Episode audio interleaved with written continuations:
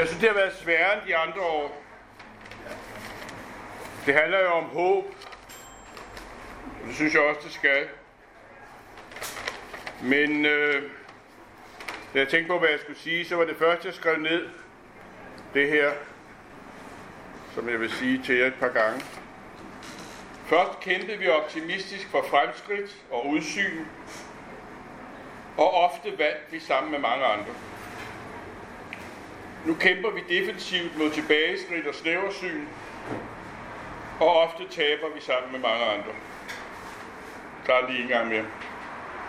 Før kæmpede vi optimistisk for fremskridt og udsyn, og ofte vandt vi sammen med mange andre. Nu kæmper vi defensivt mod tilbageskridt og snæversyn, og ofte taber vi sammen med mange andre. Jeg er en gammel mand, og øh, har levet med et, øh, et Danmark, som der var respekt om ude i verden, og som var kendt for tolerance og stort internationalt samarbejde og vilje til at gøre en masse ting. Det var ikke altid, det fungerede lige godt, men der var en tro på, at vi kunne spille en positiv rolle. Vi var aktive, udadvendte. Nu ser vi en, en modsat tendens. Corona har formentlig gjort det værre. Regeringen har jo, bortset fra nogle millioner mink og sådan noget, håndteret coronakrisen rigtig, rigtig dygtigt og virker som om, det kan gå på vejret, måske kan hele regeringen ikke gå på vejret, men, men Mette Frederiksen kan da formentlig nok. Øh, så de, der er en, en, en selvbevidsthed og en bedre viden og en tro på egen klogskab, som er noget skræmmende. Vi lever en tid, som er utrolig vanskelig. Vi fik den nye klimarapport her forleden. Det skal jeg ikke sige noget om stort set, men jeg skal sige lidt om hele udlændingepolitikken og flygtningesituationen. Og er der noget, som vi ved i konsekvens af den nye klimarapport, så er det jo, at der vil komme flere flygtninge til Europa, til Danmark, til alle mulige andre beboelige steder øh, i de kommende år. Men vi lever også i en øh, i et samfund, som er meget præget af noget defensivt og en vis fornægtelse af, af virkeligheden. Det er, for, det er for ondskabsfuldt at sammenligne med Trump, men det er jo også et samfund, som i meget høj grad siger, at det handler om Danmark og danskerne, med en særlig definition af, hvem danskerne er, som er regeringens egen. Står ikke i nogen sådan autoriserede øh, lærebøger om, hvad danskere er for noget. Men, øh, men sådan er det. Og det er ligesom det, der er, er situationen nu. Når vi taler om håb, så er det fordi, fordi vi skal gøre det, fordi vi skal tro på, at det her kan lade sig gøre. Men så er det også fordi, jeg tror i dag, for jeg har i lang tid troet, at man, man prøvede at påvirke politikere med at skrive ondskabsfulde, eller venlige, eller, eller indsigtsfulde, eller, eller noget andet artikler og holde taler, og så lyttede de, og så skete der noget positivt. Jeg har formentlig været naiv urimeligt længe. Øh, det man kan se i dag er i hvert fald, at der er ikke noget i en almindelig debat, som påvirker regeringen på de her områder. Så derfor er håbet, det er selvfølgelig, at vi kan påvirke det, man kalder danskerne, til noget andet. Til at tro, at noget andet er muligt. Til at håbe på, at noget andet er muligt. Mm-hmm. Også til at forstå, at noget andet er nødvendigt. Bare illustrere det her med nogle få absurditeter, som præger tingene mere, end det næsten er til at forstå, fordi netop fordi det er så absurd, burde det være så nemt at gøre anderledes. Vi har en regering, der siger, at det vil undgå, at asylansøgere og flygtninge drukner i Middelhavet. Men så skaber den, eller vil gerne skabe, men kan nok ikke, et nyt system, som kræver, at asylansøgere kommer her til landet først over Middelhavet, før de kan søge asyl, og så sendt tilbage over Middelhavet igen til et afrikansk land. Regeringen siger, at den vil overholde de internationale konventioner, men reelt vil den afskære asylansøgere fra at søge asyl og dermed sætte asylsystemet og en central konvention, som vi har undertegnet ud af kraft. Danmark tager næsten ingen kvoteflygtninge til gengæld, fordi hvis så man havde en anden politik, der gjorde godt til gengæld for det, der gør ondt, så kunne man måske forklare det, men det har man ikke. Det er en absurditet. Det burde være muligt at forkælde, ikke politikere, for de hører ikke efter på den måde, men almindelige mennesker, at dette er for absurd til at skulle være praksis. Regeringen vil udvise kriminelle udlændinge fra Danmark og kræver, at de oprindelige hjemlande tager imod dem, når vi er blevet trætte af dem, fordi de har været kriminelle.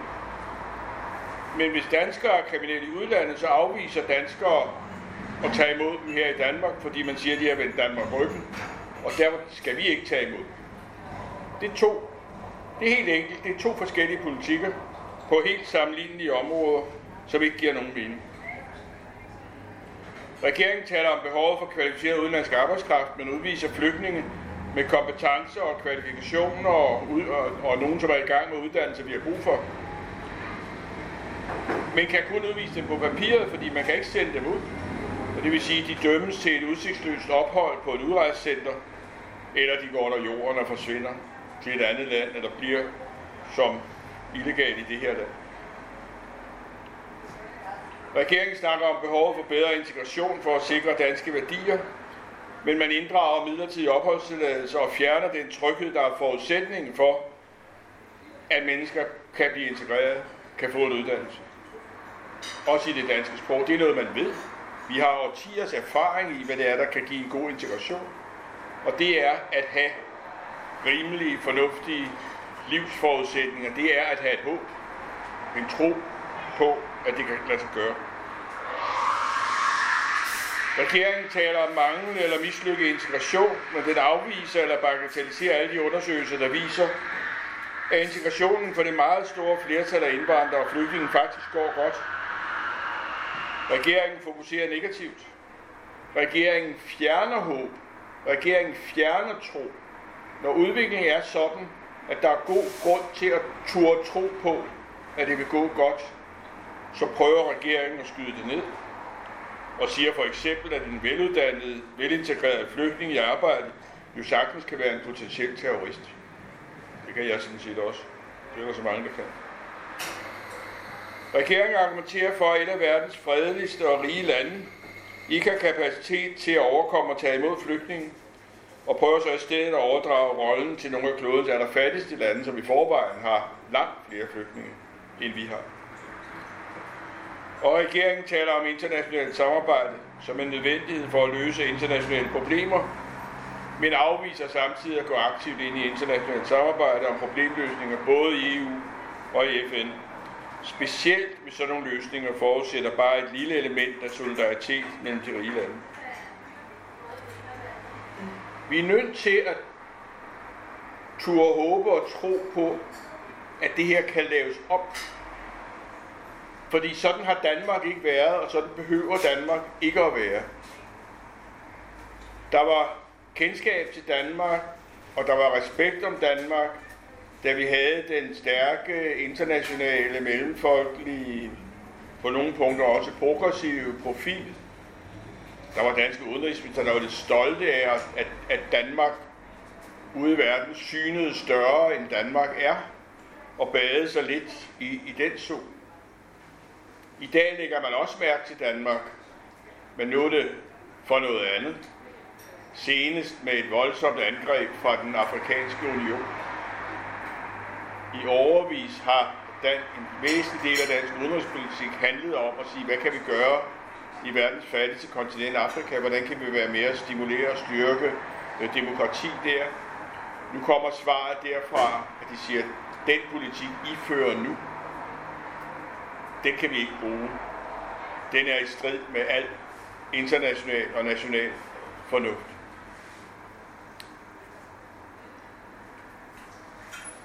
Det handler meget, tror jeg, om mere, end det måske har gjort i mange år. Om samtalen mellem mennesker. Om dette med at tale med andre om de her ting.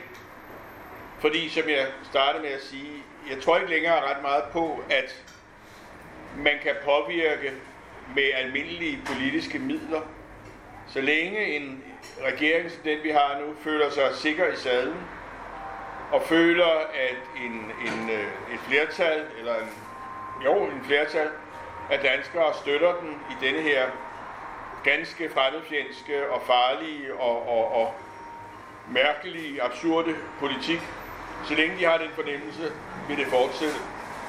Det kan kun ændres, hvis vi i fællesskab er i stand til at ændre på holdninger i samfundet, ændre på tro og håb blandt dem, som Mette Frederiksen kalder danskerne. Øh, når jeg sagde, at jeg, jeg synes, det er svært denne gang her, er det fordi, jeg synes, der er, jeg synes, det er op ad bakke øh, på mange leder. Men samtidig vil jeg sige, at der jo også er meget, meget stærke grupper, som arbejder med at få flygtninge hjem fra Syrien, med at hjælpe øh, flygtninge, som er ved at blive smidt ud til alligevel og få genoptaget deres sager i FN eller i EU eller, eller herhjemme. Så der er også en, en, en meget kraftig og hastigt voksende understrøm af humanisme, af folk, der måske ligesom i 30'erne, der levede jeg ikke, selvom jeg er gammel, øh, kan se, at noget er helt galt og føler et ansvar for at være med til, øh, så langt de nu hver især er i stand til det, at ændre på det her, og at prøve at være med til at ændre situationen til noget bedre. Så håbet bliver noget, vi reelt tør tro på. Tak, Knud.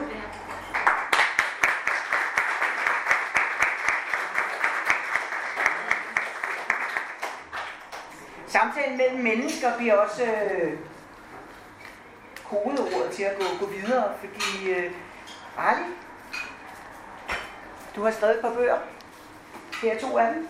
Og så har du skrevet en tekst, som hedder Den snobbede afrikaner.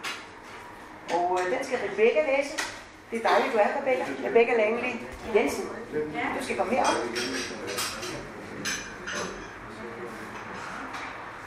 De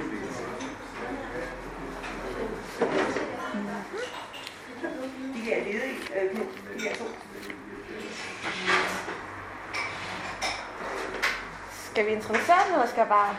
Jeg, jeg synes, den, Ja. den taler meget godt den taler for Ja, sig så selv. taler vi lidt om bagefter. Ja, helt sikkert. Okay, den snobbede afrikaner af Harley Schmidt Sørensen. Der bor en afrikansk kvinde sidst i 40'erne i en lille lejlighed på Islands Brygge i København. Da hun flyttede ind i kvarteret, var det ikke så pænt som i dag. Det var det gang fattige mennesker, der boede der, og hun var heldig at få en lille lejlighed, som lå tæt på sprogskolen, så hun kunne gå dertil. Hun kunne ikke drømme om at tage bussen, og hun nåede sjældent at komme til sprogtimen, da hun brugte alt for meget tid på at vælge, hvilket tøj hun skulle have på.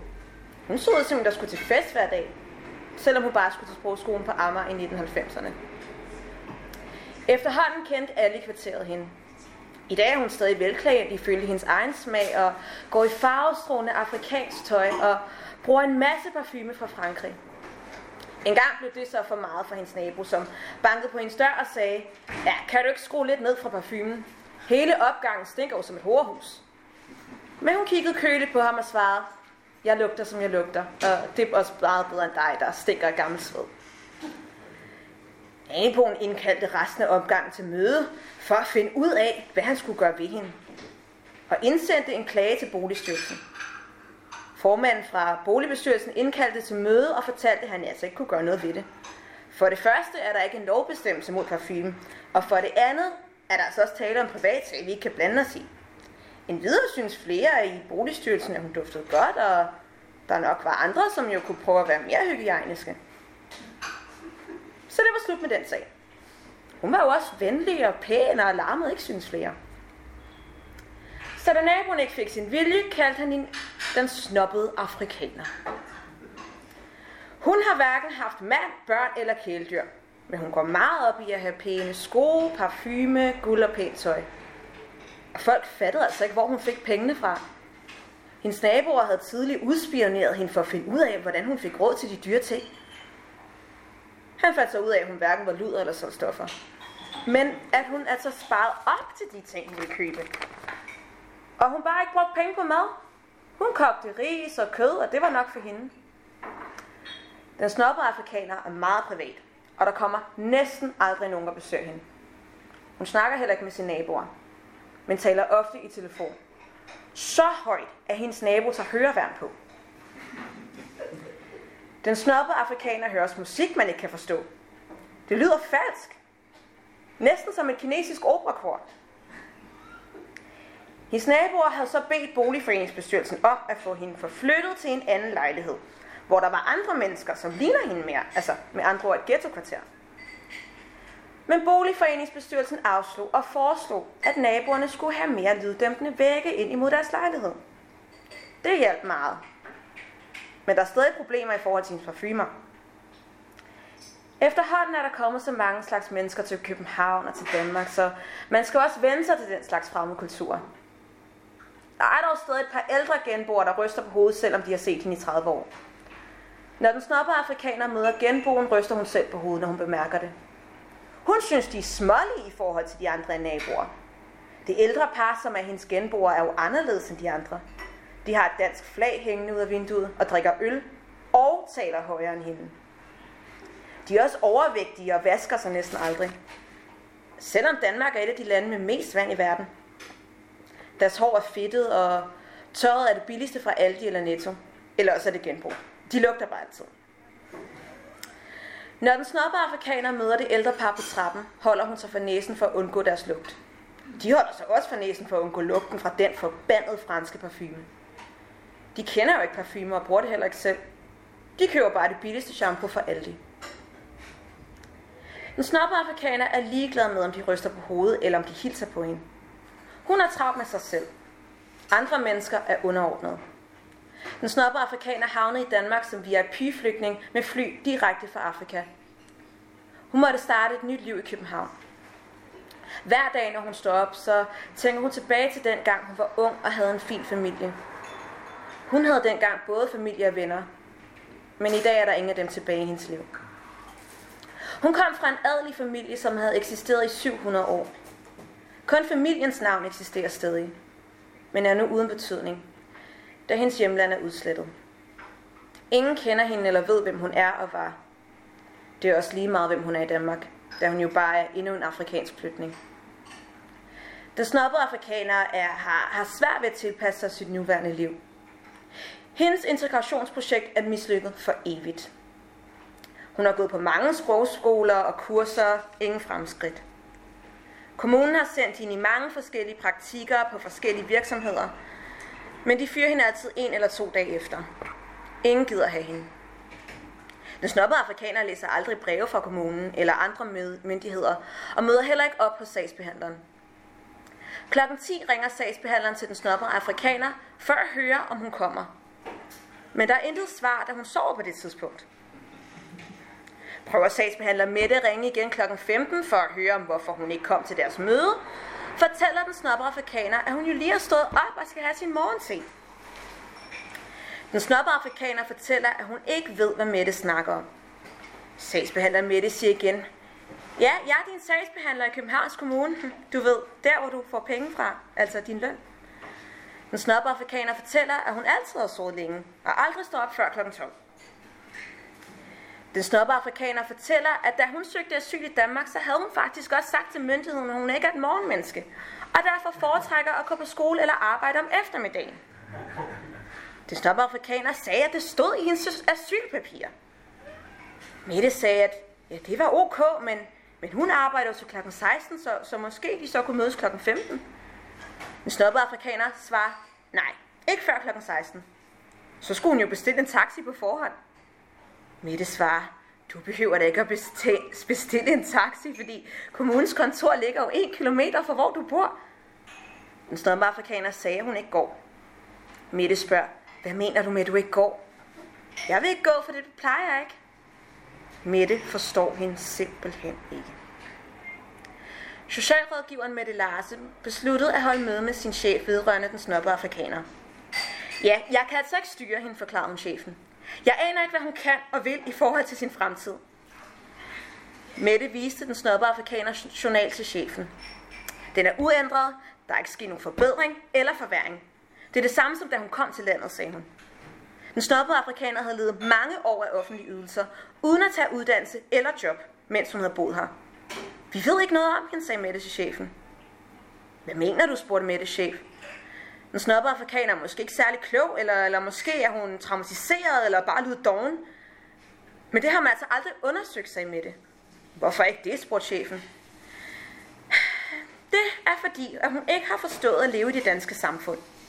Alt, hvad hun gør, er anderledes end de andre afrikanske kvinder i Danmark. Mange afrikanske kvinder har fået uddannelse og arbejder samtidig med, at de har familie og børn, og endog eneforsørger, sagde Mette. Den snobbede afrikaner har hverken familie, mand eller arbejde, så spørgsmålet er, hvad hun laver, sagde Mette. Ok, sagde chefen.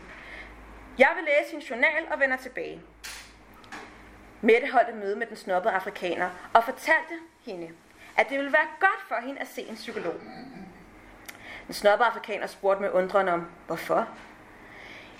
Ja, det er fordi, at det er godt at snakke med en professionel, når man ikke har familie her i landet, sagde Mette.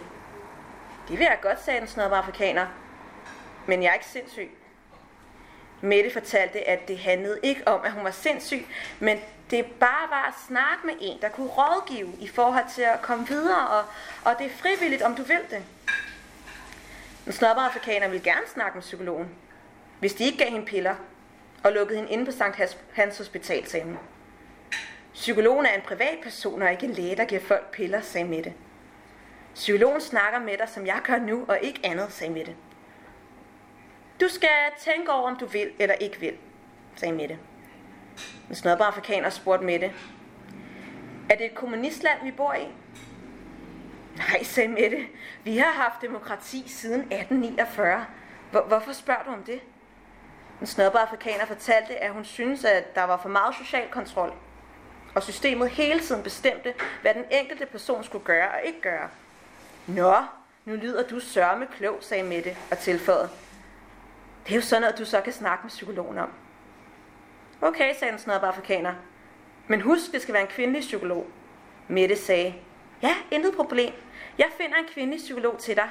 Vi afslutter mødet nu. Farvel, vi ses. Den snobbede afrikaner gik en dag efter hendes naboer, som var meget højorienteret. De drak mange øller og havde Dannebro stående på deres terrasse. Det var for øvrigt også dem, der gav hende til navnet den snobbede afrikaner. De stod på ski i Harsen, men konen havde brækket benet og sad nu i kørestol, og hendes mand måtte skubbe hende, når de skulle i byen. Denne dag skulle de ud og handle i Netto, inden de skulle med bussen og ud for at købe deres drømmekolonihavehus på Amager. Den snobbe afrikaner plejede ikke at snakke med dem, og de gad heller ikke at snakke med hende, når de stødte på hinanden. De plejer ikke at have travlt, men denne dag havde de travlt for at nå bussen.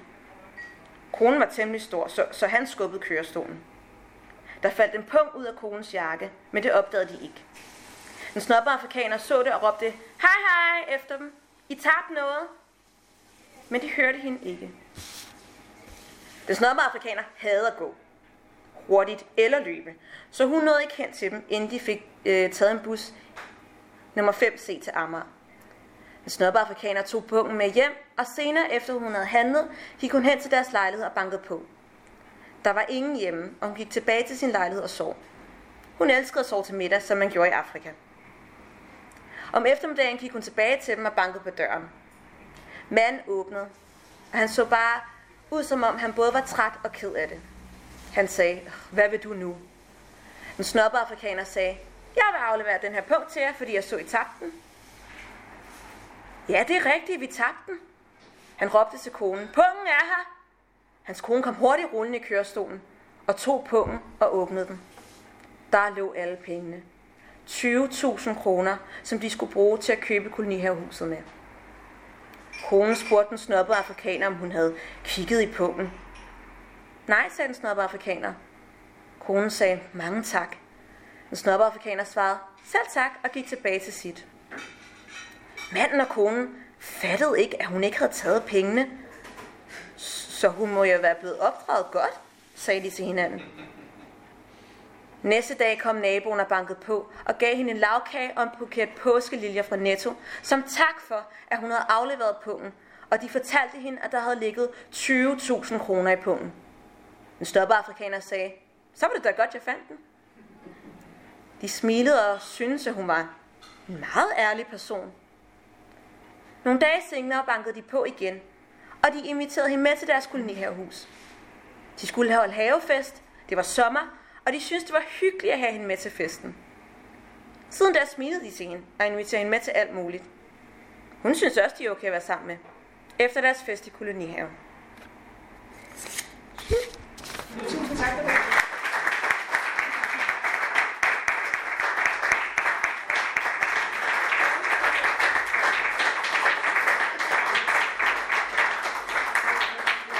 Altså efter du har skrevet de her bøger, det er jo sådan meget alvorlige bøger, så er du begyndt at, at skrive med humor.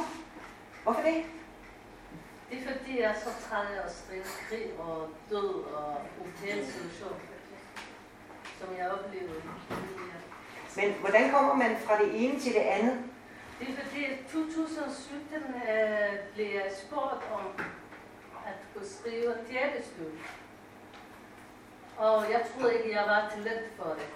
Øh, men jeg har prøvet det, og det lykkedes. Og så tænkte jeg, okay, så kan jeg måske skrive noget, der foregår i Danmark. Når jeg skriver noget, der foregår i Danmark, så er det ikke så alvorligt. Så er det billeder af noget andet. Noget sjovere, noget hyggeligere. Ja, noget man kan grine af. Tusind tak til jer begge to.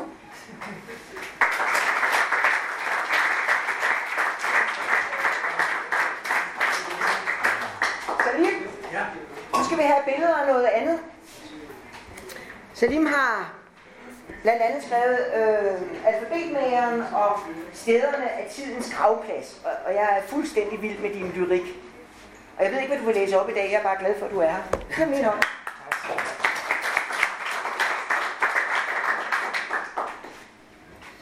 Ja. Det er også noget, som, som uh, Michael også medskyldig faktisk i det her. Fordi det er dengang, jeg har skrevet den her bog, så sendte jeg manuskriptet til Michael. Jeg læste, fordi han er en fantastisk læser, og så plejer at komme med fantastisk kommentar. Og det er faktisk, han rettede på selve titlen, fordi titlen dengang som, ja, som fremmed altid skal være direkte, fordi ellers man bliver beskyldt, at man ikke kan sproget. Og så skrev jeg alfabetsmager, som det er rigtigt. Og så Michael sagde faktisk, det er rigtigt, men det kan sagtens læses som alfabetsmager. Og så falder alt. Så bliver vi enige faktisk med, at der er S'et væk, og så bliver de alfabetmager, som det er i dag. Så tak for det. Uh, øh, det er faktisk en bog, som er uh, sådan en, en, en, en rejsende sprog, og man kender flere sprog, og tilegner sig og lærer et nyt sprog, og hvordan vi påvirker vores sindet, psyket, kontakten osv. Og vi skal måske også sige, at du faktisk også er oversætter, udover at være digter. Ja. Så du arbejder meget med sprog. Det gør jeg faktisk. Det har du ret i. Uh, så, og det er det, de fortæller om det men uh, i dag i hvert fald, fordi vi, i dag vil læser jeg faktisk noget lidt mere alvorligt. Man ved stadigvæk med det her humor, det har jeg ikke fanget endnu. Så jeg læser fra en kapitel, der hedder Syvmændene sejler væk, langt væk på vej hjem.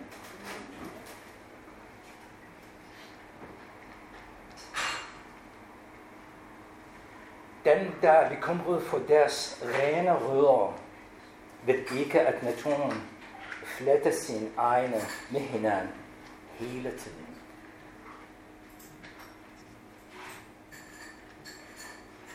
Jeg ved udmærke, hvor jeg stammer fra, og ad hvilket vej mine skridt flytter mig hertil.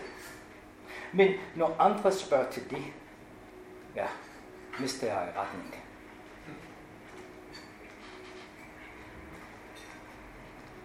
Og med intethed vender drømmen tilbage. Hjælpeløshedens skygge følger med.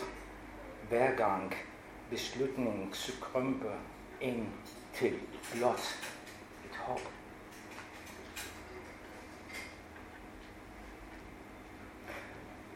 På min tur langs stranden vil jeg vende alle stenene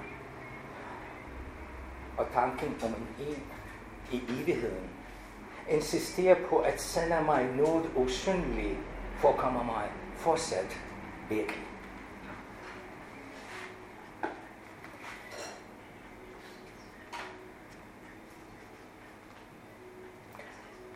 Vil dagen i morgen blive lige så fremmed som i dag? spørger jeg. I mig løber en usynlig flod af længsel for den dag, frygten skyldes ud, og mine dage lever videre i den efterladte ruin.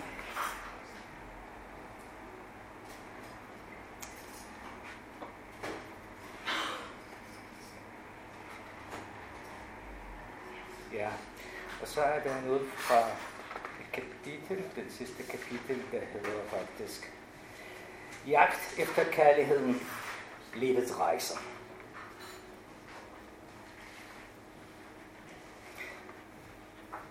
Jeg har søgt dig i alle byer, jeg besøgt.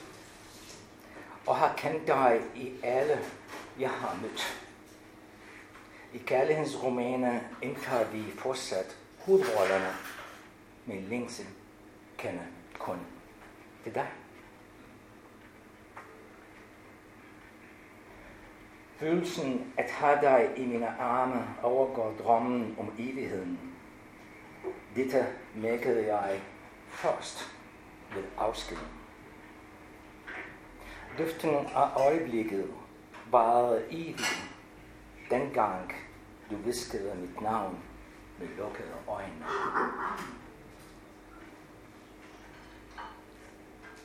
Jeg fik mit første kys på stranden. Jeg fik mit første kys på stranden, og lige siden smager kys af havet. Så vil jeg slutte med det her korte emne. I venten flakker jeg om fra det ene hjørne af livet til det andet. Mine skridt udmåler dagene. Dagene aflæser årene, og de tæller minerne hver morgen i spejlet. Spejlet ser alle andre end mig i sit eget billede. Og jeg ser blot spejlet i billedet i spejlet. Jeg og spejlet har det svært med at blive enige om, hvad der skal siges.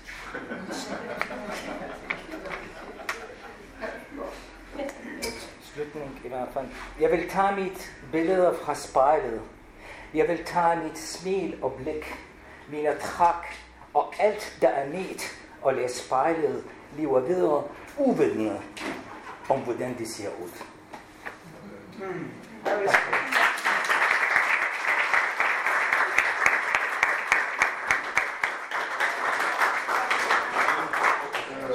Altså nu kommer vi jo fra det meget ordknappe. Og du sagde, inden vi gik i gang, at, at du taler meget, og jeg skal stoppe dig. Yes. altså, øhm, Dorte Hygum Sørensen fra Politikken har skrevet, det er kvinder som mig, de kalder ofre, Ja. som er baseret på din historie. Altså du har fortalt din historie, og så er der kommet en, en bog ud af det. Lige præcis.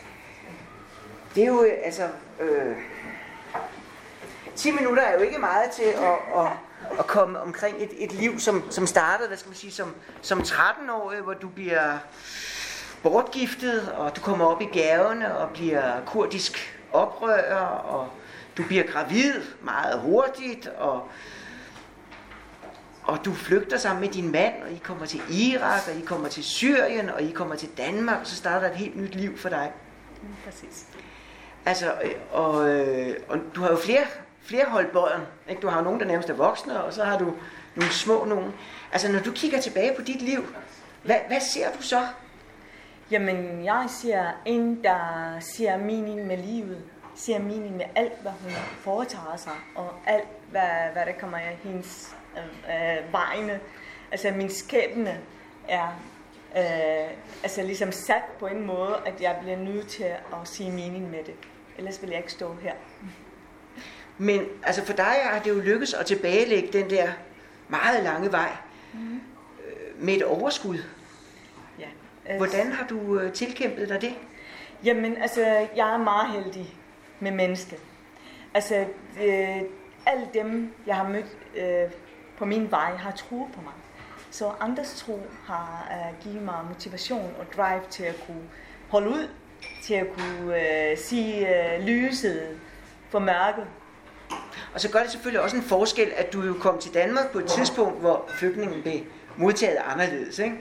Mm, altså, øhm, Du havde i hvert fald en, nabo, som passede dine børn, for Det er eksempel. det. Ja, men, men jeg tror, at vi mennesker er vi mennesker. Altså, det er derfor, jeg siger, at øh, jeg er heldig med mennesket. Og øh, jeg kan ikke sige, danske regering, jeg kan ikke sige, at øh, her fru Danmark ikke... Altså, jeg er jo bare... Min holdning til mennesket, min øh, positive sind på, hvad er der... Øh, altså, min moral, min etik har gjort, at folk tager godt imod mig. Altså, jeg siger positivt på alt. Jeg siger det bedste i alle. Men har du altid gjort det? det har jeg. Det er min overlevelsesmekanisme. Øh, altså, det er, det er ikke fordi, at mange vil øh, betragte mig som naiv, men øh, jeg betragter mig som en, der kan forstå andres måde at, at fordømme på. Og det, du arbejder med i dag, det er jo at få mellemøstlige kvinder ud på arbejdsmarkedet. Ja. Og du plejer at sige, at lige meget hvad de kommer med undskyldning, så siger du, jamen det har jeg jo selv gjort. Lige præcis. Altså dagen i dag, jeg mødte en kvinde, altså jeg arbejder i hele, øh, hele Danmark. I dag jeg kommer fra faktisk øh, Områ, Omro, øh, og der har jeg mødt en, en kvinde, som jeg skulle faktisk hjælpe videre. Og øh, hun sidder grædende, og så siger jeg, at øh, min mand, øh, øh, han, han har traumer. Han er en offer af krig, fordi at huset væltede på ham. Og, øh, for, øh, og ligesom siden da han har angst, depression, og han skriger hele natten. Fordi han tror, han er stadigvæk ligger under det her ruine. Og så siger jeg, det kan jeg godt. Så siger jeg, hvordan? kan jeg, er også blevet offer for det. Jeg, øh, jeg, huset også fald, øh, faldt på mig. Og det tog øh, mennesker 17 timer for at grave mig ud. Øh, jeg kender det der med at kunne øh, skrige hele natten, øh, og, og øh, ligesom række efter vejret eller hjælp. Fordi jeg tror stadigvæk, at øh, jeg ligger under det ruine og ikke kan få vejr. Så, øh, og så ser hun, og øh, min mand er så traumatiseret, at øh, han begynder at slå mig, når han bliver frustreret. Så det kan jeg også godt. Jeg øh, lever under en øh, voldelig forhold i 10 år og blev slået hver aften. Og, øh, og det eneste, der stoppede min derværende mand, var, at jeg besvimede, og så kunne han stoppe og bagefter græde og tro, at jeg var død. Altså det vil sige, at jeg kan spejle mig alle deres livshistorier. Så siger man, jeg er flygtning, jeg kender ikke nogen i det her land. Øh, og, og ligesom, hvem var det, øh, det, der med, at der er sociale kontrol, øh, der hvor jeg kommer fra, men det er også social kontrol i systemet. Jeg føler mig ikke fri. Og så siger jeg, det kender jeg godt. Fordi jeg kom også som flygtning, øh, da jeg var 17 år, i et land, hvor jeg kunne hverken sprog, øh, jeg kunne hverken kultur. Alle de, selv mit ægteskab var et tabu. Fordi øh, jeg var jo øh, øh barn, øh, barnebrød, og alle havde medledenhed med mig. Jeg var en stolt mor. Jeg ville prøve, altså jeg arbejdede hårdt for at få min familie til at holde sammen. Så lige pludselig alle havde medledenhed med mig. Jeg havde ikke brug for at have medledenhed. Jeg havde brug for accept og kærlighed. Og, og tro på, at jeg skal nok klare det. Jeg er mor til to børn, selvom jeg er 17 år. Så det der, at øh, når jeg arbejder med, med målgruppen, så jeg spejler mig i alle deres historier. Og så jeg siger, men jeg står stadigvæk her. Jeg har arbejdet, siden jeg var 18 år. Jeg har aldrig været under kontanthjælp eller øh, nogen forsørgelse. Øh, altså selv under corona, altså jeg var selvstændig, alle søgte hjælpepakker. Jeg har valgt at ikke søge hjælpepakker, men det endte med, at jeg skulle gå fra hjemmehus. hus. Jeg bor hos en veninde nu faktisk. Jeg kunne ikke betale min husleje. men, det, men det er bare det der, min, min, min kamp om frihed, min kamp om selvstændighed, min kvindekamp, min ligestillingsmekanisme, øh, der gør, at jeg vil ikke lægge under for nogen øh, pres, hverken fra systemet, eller fra en mand, eller fra en kultur, eller fra en religion. Jeg er en kæmpe, en fighter. Jeg, jeg er din mor, jeg er kvinden fra 70'erne. Altså når jeg læser din bog, så bliver jeg jo... Øh, altså man får en klump i halsen, ikke? Fordi den... Øh, det, er, det er en voldsom omgang. Ja. Altså fordi de fleste kan have oplevet sådan et par stykker af de der voldsomme ting, du har været igennem. Det er som om, at du har, har, har gennemlevet altså, alt, hvad der er at gennemleve på den der, den der Så vej.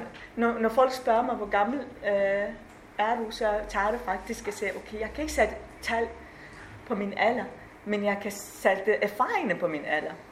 Jeg har haft øh, kraftsyge barn. Jeg har boet på øh, Rigshospitalet i to og et halvt år. Jeg har haft, øh, øh, altså ligesom, øh, jeg har, jeg, om det er fattigdom, om det er krig, om det er øh, sygdom, om det er øh, ensomhed. Jeg har oplevet det hele. Men det, som øh, holder mig i livet, er, øh, at jeg ser mening med alt. Og jeg tager ikke livet for givet. For jeg har været tæt på død, øh, at dø flere gange i mit liv.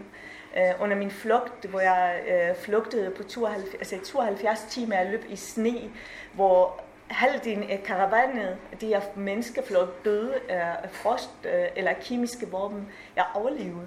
Jeg siger, det er meningen med, at jeg altid overlever. Jeg er ikke en kat og har syge liv. Og, og, og meningen med mit liv er at, at dele min historie. Der er rigtig mange, der ikke kan forstå, at jeg leverer mig selv og min historie. Så hvorfor har du brug for at, at fortælle om din historie? For det første, jeg vil fortælle min historie, fordi jeg vil gerne ændre på øh, det image, kvindelige, øh, altså mellemøstlige kvinder har fået i de danske kulturer. At vi er undertrykte, og vi ikke gider arbejde. Vi er de snobbede indvandrere, der vil bare have, at det hele serveres for ind. Nej, vi er kæmper. Vi har også vores kamp. Vi har et kæmpe bagage med os. Vi, jeg kan ikke løbe lige så hurtigt som dig eller som dig. Jeg fra, dag, altså fra den dag, jeg blev født, så var jeg bare en tabu for min familie. Jeg var en ærestempel, der alle skulle passe på. Min krop var, krop var øh, et forbudt øh, tempel, som, som kunne være øh, mit død og min families øh, nederlag på grund af, at jeg er en kvinde. Altså det her, den opdragelse, jeg har fået, at jeg, du er aldrig god nok. Din bror er altid bedre end dig. Så kommer jeg til Danmark, og så siger de, jamen Rassan, nu er systemet, du skal løbe lige så hurtigt som Louise. Men jeg har ikke det samme kapacitet, jeg har ikke det samme personlighed, jeg, kan ikke, jeg har ikke det samme identitet. Giv mig tid, øh, giv mig tro og forståelse for, at jeg kan ikke løbe som Louise, som er familiens prinsesse, selvom hun kom i sin mors mave. Altså, så det her med, at, øh, at, at man, skal, man skal forstå, hvad er det, vi har med at gøre. Øh, at vi er underlagt noget øh, manddominerende verdens øh, normer og værdier. Og lige meget, hvor, hvor stærkt vi er, så er der nogle ting, vi har i bagagen, vi kan ikke gøre noget ved.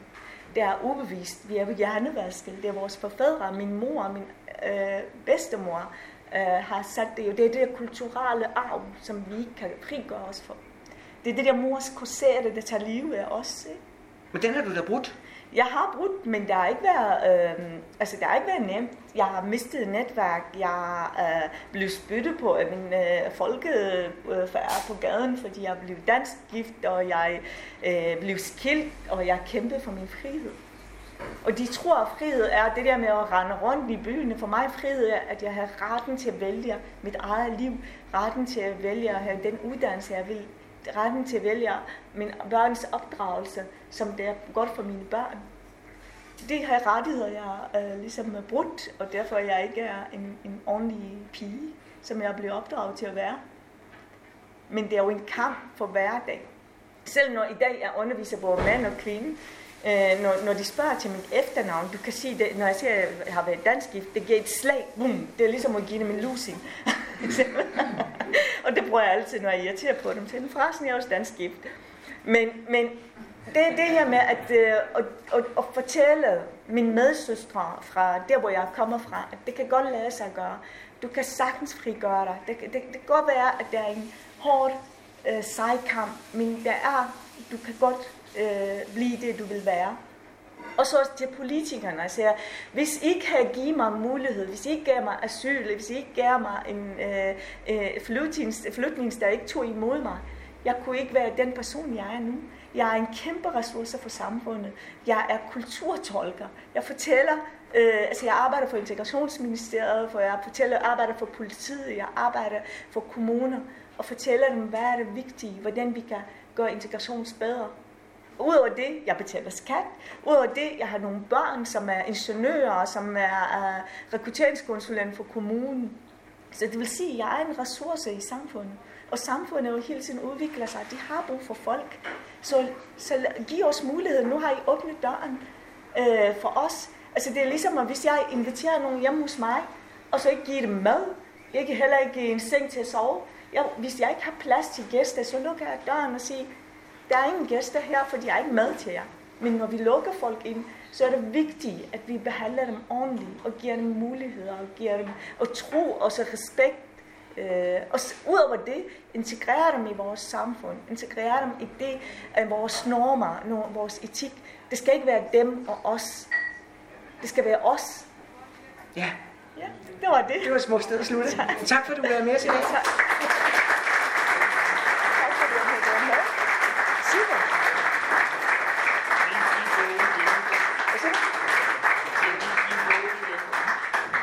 Er rigtig god. Jeg kan lige lade den gå rundt til Gitte. Ja. Så er der 10 minutters pause, men altså ikke længere end 10 minutter, fordi øh, så kører vi videre.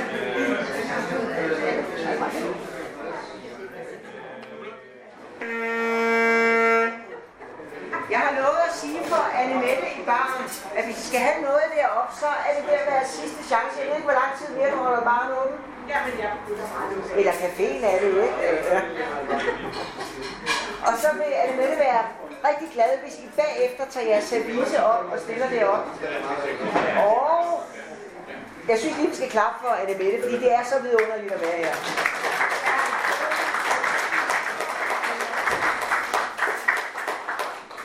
Oprindeligt var det meningen, at vi efter pausen skulle have været nedunder, fordi der sker noget hemmeligt lidt senere. Men det hemmelige sker først om to oplægs tid. Så vi tager to oplæg mere herop, og så skal vi alle sammen nedenunder. Så kommer der nogle billeder, og der kommer noget musik. Og det er nedenunder, nede i dybet, nede i underbevidstheden. Og hvis I tør, så er I hjertelig velkommen. Og vi har jo også en særlig gæst i dag. And now I switch to English because the, the Cuban Danish composer who had composed the, the very last piece we're going to hear today, and which was actually uh, first performed by Mikkel, and he will redo it today, which is a very special piece. I think I said weird that we, when we talked about it earlier on. We didn't like that word. But, but there's a lot to look forward uh, to. So, først så det Alexander Sagil. Velkommen til dig. Tak skal du have.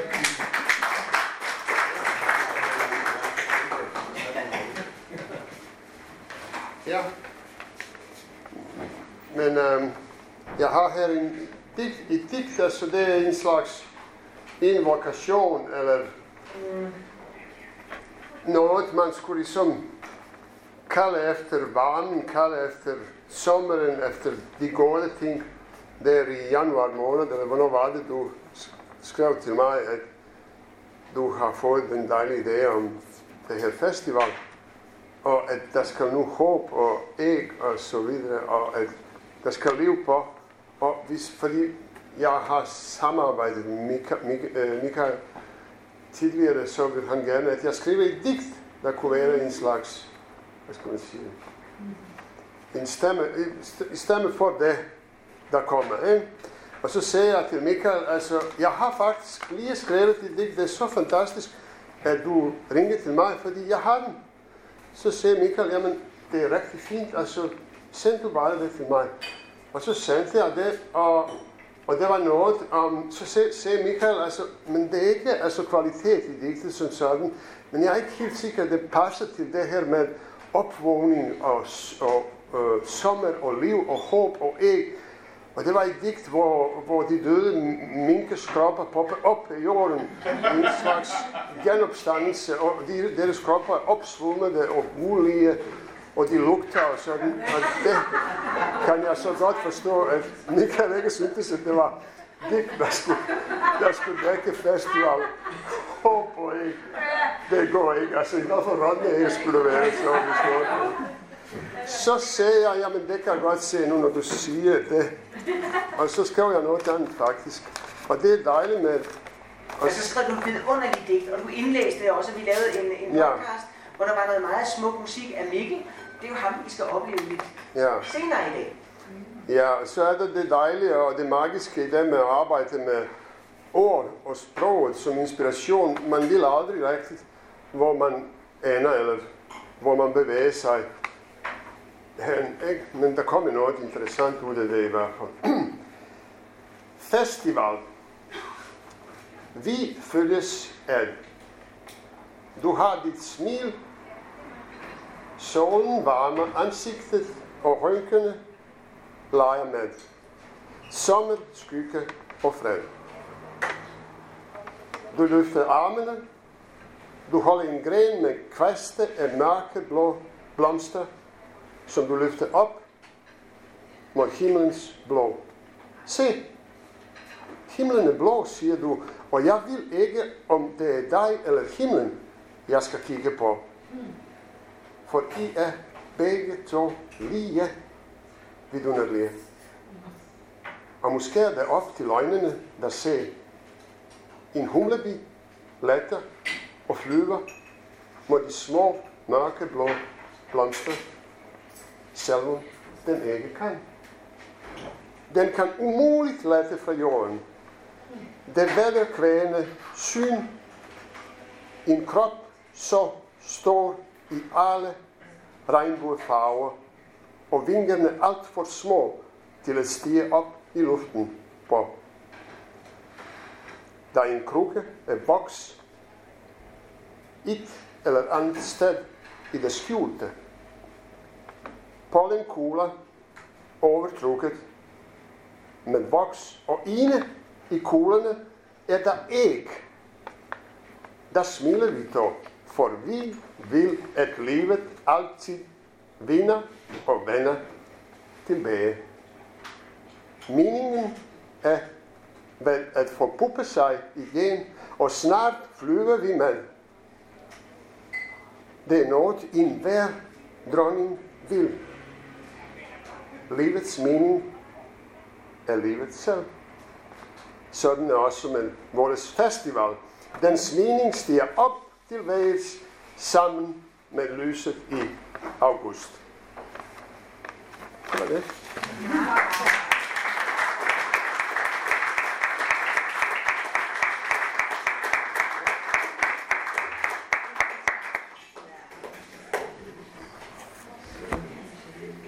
Cecilia?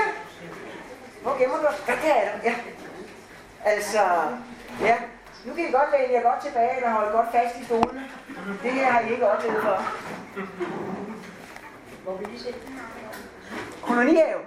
Jeg kan så sige dig, at øh, jeg har jo, som vi også talte om, øh, skrevet en thriller i kolonihaven. Og den, den er lidt, øh, eller den, der øh, sker noget. Ah, vi- ja, vi vil lave en podcast sammen, og da jeg var ude i Cecilias øh, have, så fortalte du om, at en af de første syner, du havde, det var, at du var ude i kolonihaven, og så så du en, en død hånd komme op af kompostbunken. Og du havde en plan om, at du ville lave en thriller, og det har du så gjort. Ja, og jeg har lige fået en instruktør af et produktionsselskab. Så. Ah ja, fordi Cecilia, altså udover at være forfatter, så er du også du er billedkunstner, og du er manuskriptforfatter, og, Og skolelærer. og skolelærer, ja. Og du laver 27 ja. ting samtidig, og det lykkes faktisk for dig. Men denne her, den er, det var egentlig meningen, at du skulle have læst op af den ude i haveforeningen, mm. fordi der passer den rigtig godt, mm. og deres humor derude vil have matchet mm. rigtig godt. Men øh, i dag så bliver du så en, der kan, kan løfte os her i dag, Eller, eller chokere os. det ved jeg ikke. Eller Nu, nu taler du det op. Øh, Jeg er i hvert fald glad for, at du er. Okay. Giv lige en hånd. Og det er dig, der har valgt, hvilke tekster jeg skal vælge, eller læse op. Er det det? Ja, Nå, det, det er de gode sædler. okay. Så øhm, græs. Nogle af frøene er blå, fordi der er gødning i, om jeg også vil købe jord til ny græsplæne. Det er ligesom blandt selv slik, eller blandt selv salat, eller blandt selv hundeslik.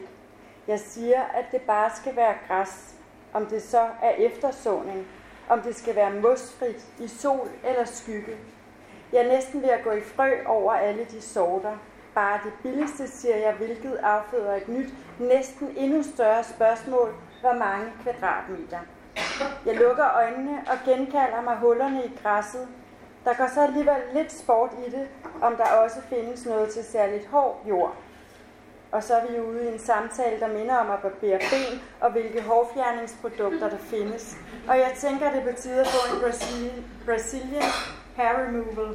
Så er det problem løst en gang for alle, selvom der er nogle mænd, der godt kan lide natural. Ligesom der også er nogen, der kan lide vild natur. og ikke shaver deres nosser. Der er noget vildt krat over det, man får lyst til at blive væk i. Samme farve som en solnedgang. Han siger det, som om han har savnet mig. Det første gang vi er sammen. Hvis man ser bort fra den gang på toilettet for 15 år siden, som kun jeg kan huske. Jeg drøser frø i alle hullerne.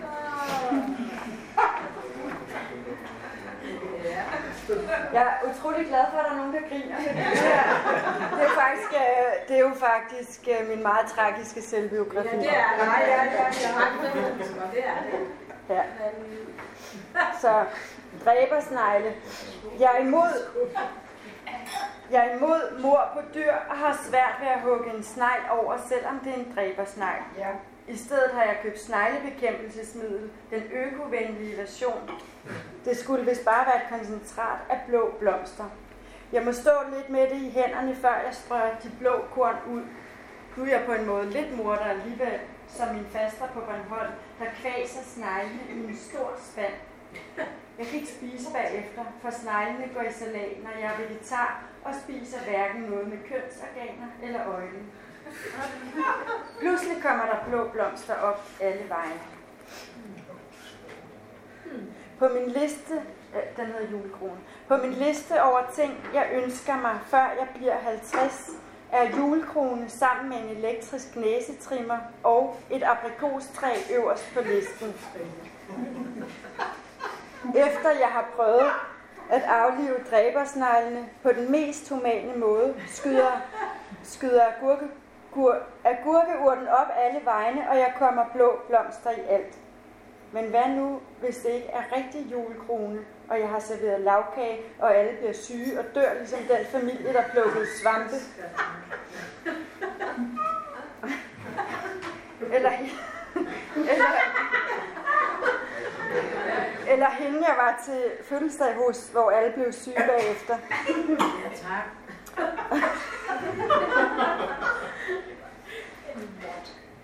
Først ville hun ikke indrømme det, men så kom det frem, at hun ikke havde brugt pasteuriseret æg. Nej, det er sgu ikke. Der var to, der måtte på hospitalet. Jeg fjerner et par af blomsterne. Hegn. Hegnet forhindrer en i at gå videre som en mur, selvom man kan kravle over det.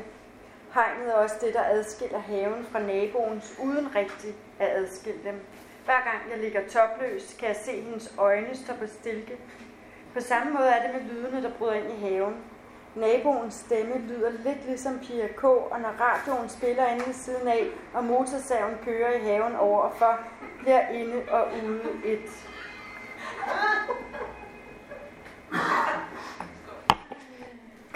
Bækkenbundskugle.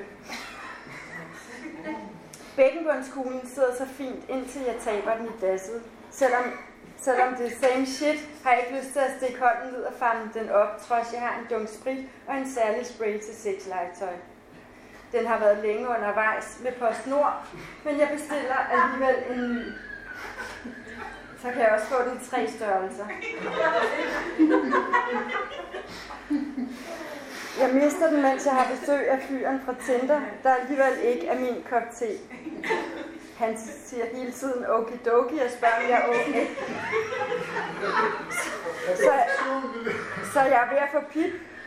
Men, men fordi jeg har brug for at glemme en anden, drikker vi to kopper kaffe og taler i tre timer. Han vil gerne ses igen, og anbefaler mig en bog, der hedder Ukrudt, om de ting i haven, man gerne må spise. Guldsmeden er en af de mest populære dametatoveringer, men betragtes samtidig af mange som symbolet for død og transformation. Jeg falder over et lille guldsmedeskelet på en flise, og har lyst til at gemme det, men kommer i tanke om min onkel, der samlede skeletter i soveværelset. Han blev aldrig gift. Jeg har stadig kun været forlovet, selvom hovedet fra alligatoren ligger i en kuffert under min seng.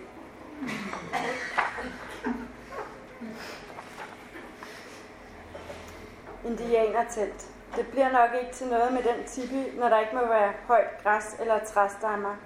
En af tingene på listen er, at jeg skal fjerne teltet, jeg har altid følt, der var en gammel indianer i mig og drømt om en svedehytte. Skovjordbær. Min mormor gav mig engang et glas med skovjordbærmarmelade. Så døde hun, og jeg gemte marmeladen.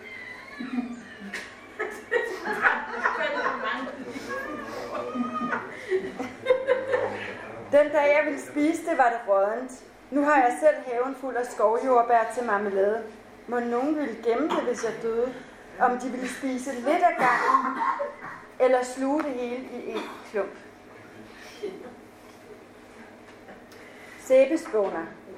Det bedste efter en lang dag i haven er et fodbad af sæbespåner, selvom det er lavet af døde griseknogler. Drivhus. Ja, du var, ja, du var her ikke i går, siger naboen. Vi skal have bestilt nye glas. Hun går rundt om mit drivhus og begynder at tælle. Jeg er lidt imponeret over, hvordan jeg pludselig kan blive til vi. Først får hun det til 4, men så bliver det til 16. Vi skal bestille i dag. Jeg tænker over det. Det er nu eller først om et halvt år. Hun siger, hun nok skal sætte glassen i. Jeg siger, at jeg overvejer at ryge ned.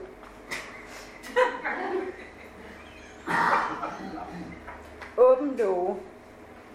Står lågen på klem, vil man gerne have gæster. Er den lukket, vil man være i fred, fortæller naboen. Jeg siger, at jeg havde lukket den.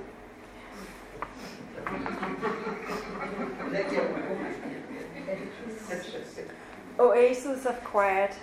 Forelskede kalder deres udkårne for navne. På samme måde døber kolonihaveejere deres huse. Et hedder Slottet, mens et andet hedder Æblely. Mit hedder Oasis of Quiet i mit stille sind. Earthing. En af grundene til, at jeg elsker haven, er, at man kan lave earthing i stedet for at skulle købe en spydspids til at sove med. På den første solskinsdag smed jeg hele mulevitten og trykkede mine nipples tæt ned mod plænen. Solen var varm, og jeg havde hungret hele vinteren. Jeg fik både kold lungebetændelse og øsing.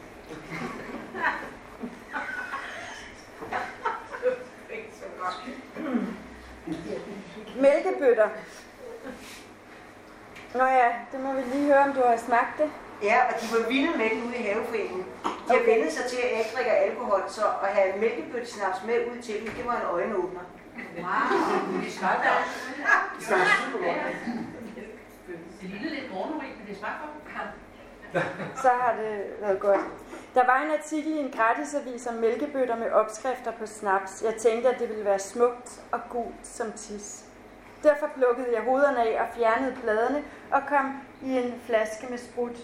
Efter kun få dage lignede det cigaretskodder, brungul som væsken, når man tømmer dasset.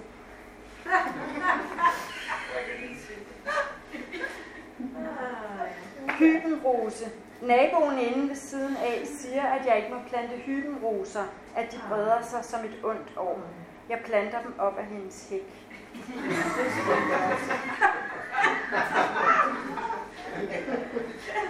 Hun har faktisk flyttet. Derfor. Hårfjerning. Efter at have været ni gange på losseplads med bunken af grene, som den lesbiske efterlod, er plænen blevet mere plan. Man kan købe en trumle til at jævne jorden med, men der er samtidig noget, noget rart over et kuperet landskab, ska, landskab lidt ligesom en savanne. Tørken har gjort græsset sveden som efter en hårfjerning, hvor hårsækken smeltes og laseren destruerer de små follikler. Græsset har ændret farve, ligesom for neden, når det mørke bliver hvidt og falder, og falder af som dun fra en død fugl.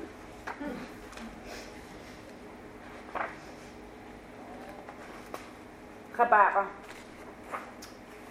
På et tidspunkt fik jeg en kasse leveret, den vegetariske uden kønsorganer eller øjne. Jeg blev så glad, da der var rabarber med, selvom jeg tænkte, de var små. Men de var også økologiske og ikke fyldt med substrat. Jeg tilberedte rabarberne på gammeldags vis, som jeg har lært af min mor. Der var ikke nok til smuldrekage med flødeskum, så jeg lavede en marmelade. Da den endelig var kølet ned, ville jeg smage på den, men der gik det op for mig, det var sølvbøder, der smager af spinat.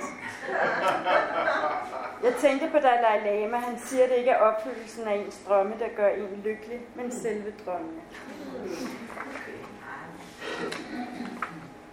Skur. Nu har jeg fået et nu har jeg fået mit eget skur med haveredskaber, en transformer, græsslåmaskine, hækkesaks og en økse.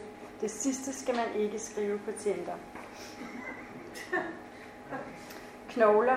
Jeg finder en knogle i haven og tænker på Lærkevej med den der familie, der havde gravet lige ned, selvom det kun er fiktion. Æble. Du er sådan et helt menneske, skriver han på Tinder med, jeg skriver nu, fordi jeg både er bange for æderkopper og selv kan slå græs, og samtidig kan lide at gå med en lille hæl. Men det er bare for at blive lidt højere, så jeg i det mindste er 61. Han har alenetid med sin hund, jeg har alenetid i min have. Alligevel skriver han, at han føler sig som Tom Cruise i cocktails. Nu har han fået så meget filler, at man ikke kan se det ham. Jeg fylder kun de huller, der er i græsplænen. Man kan hente gratis jord på lossepladsen eller genbrugsstationen, som det så fint hedder. Så ønsker vi hinanden held og lykke med best wishes, at vi hver især må finde kærligheden. Jeg sender en emoji med et hjerte i to halvdele og tager en bid af et æble. Regn. Min bøsseven er på besøg. Han spørger, om vi ikke skal tage tøjet af og bade i regnen, selvom jeg lige har fået en parasol. Jeg siger ja, bare for at komme lidt tættere på naboen for at hun lader hækken vokse lidt højere. Lækker søvne. Tinderfyren skriver, at han elsker nye ord og er sådan lidt sapioseksuel. Jeg spørger, hvad lækker søvnig betyder, om det er lækkert at være søvnig, eller han selv synes, han er lækker, når han er søvnig. Så tager jeg græsslåmaskinen ud af skuret og nyder at være mig selv, at være ingens, mens solen går ned som en pink hybenbusk over tagene, og den sidste duft af sommer breder sig med vinden. Kastanjerne er allerede begyndt at falde. Og det sidste. Plæneklipper. Min far har givet mig en ny brugt en, så jeg kan skille den gamle ad og bruge den som reservedele. Jeg skruer den sidste møtrik af, der holder den sammen. Det er næsten lidt ligesom en hofteoperation. Han kalder den en plæneklipper, men det ord giver mig associationer til manden med plæneklipperen, selvom det selvfølgelig også er The Straight Story. Jeg kan lave en helt skønhedsoperation på den gamle, med den nye gamle, og endelig få bugt med plænen. Ukrudtet forstyrrer øjet på samme måde som de første hår efter en Brazilian.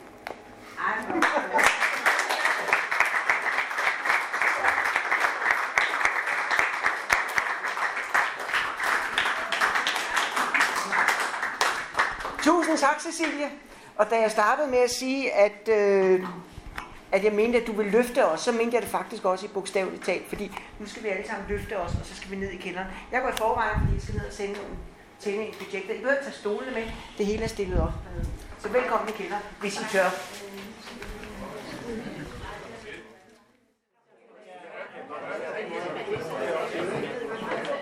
I kan godt glæde jer til den her øh, finale.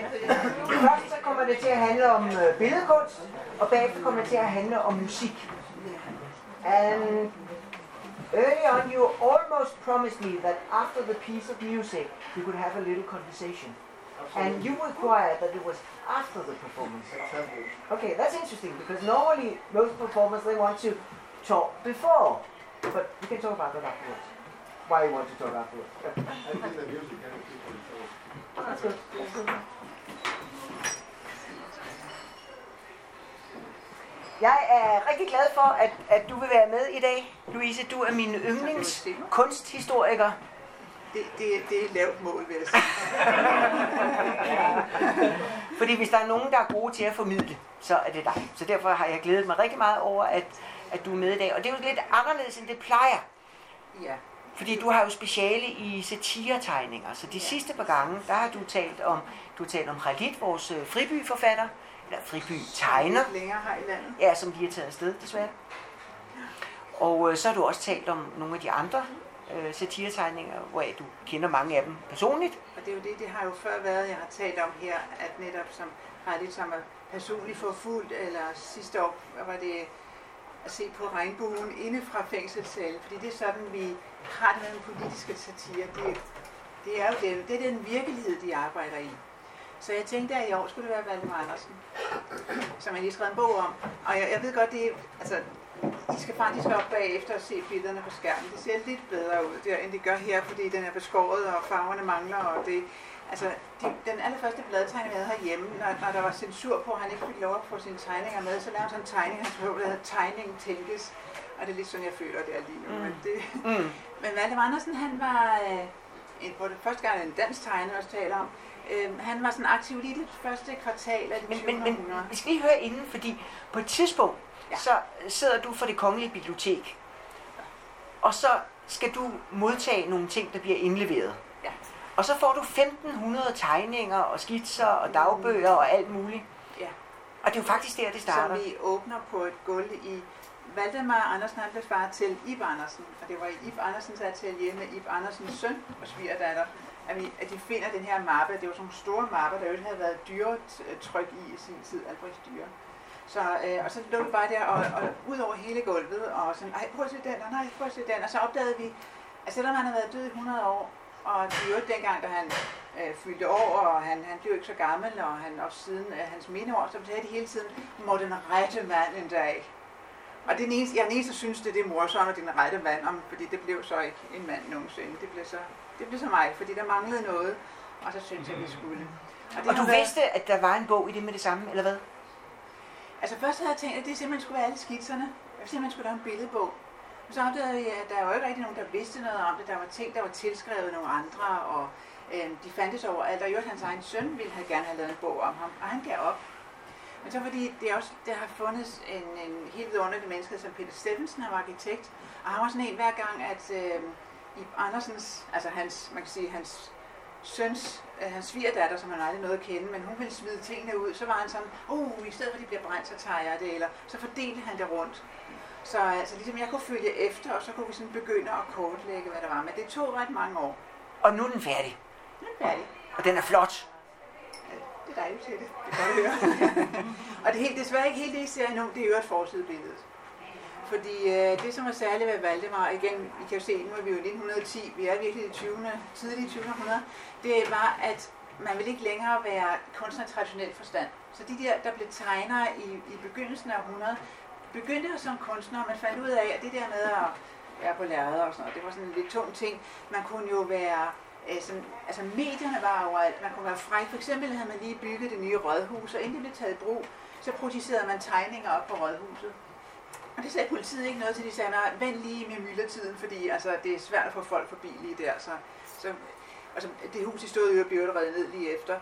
Så øh, der er sådan en energi omkring det her med at være ude og blive set hver dag, og blive set af alle. Det er også en allemandskunst, og det er det, der er så stort, at man giver kunst til alle hver eneste dag.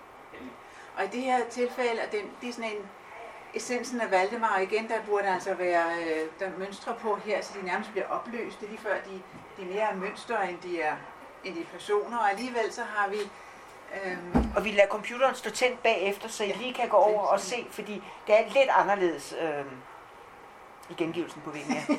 for at sige det mildt. Øhm, men øh, det, som er så særligt her, vi, vi ved jo egentlig godt, hvor vi er. Vi har rådhuset over bagved, men det ser vi ikke. I stedet for så ser vi Palace Hotel, fordi Valdemar har faktisk udsmykket det, så det er også sådan et product placement i, i, med det hele. Og så har vi de, de nye, de frigjorte kvinder på det nye transportmiddel, cyklen, og det er sådan, mændene må holde sig inde på, øh, på øh, fortorvet her. Øh, og altså igen, de er både mønster, de er lethed, de er overdrevne hatte, og så er der bare sådan en lille ting som den der folk, der går hen over der, det er jo der, hvor korsettet slutter. Og når man, når man så opdager, så tænker man, at lige før man kan se korsettet henover, men det er jo bare en tegning, så den er både meget let og meget detaljeret. Så det er faktisk også lidt frækt. Det kan du... Det er din egen regning. Men se, mens også du også har de tanker, så som øh, man kan sige, beskuer af 1910 i den her moderne verden, hvor alt er støj og nyt, og elektriciteten er kommet, og cyklerne, og så opdager man slet ikke, at vi ser ikke med inden for fortorvet for eksempel. Vi er faktisk midt ude på Vesterbrogade i myldretid. Det vil sige, at alt det moderne, det nye, det får han gjort til en tryg situation, hvor vi er med, og siger, at det her det er os, og det er egentlig noget, vi godt kan leve i.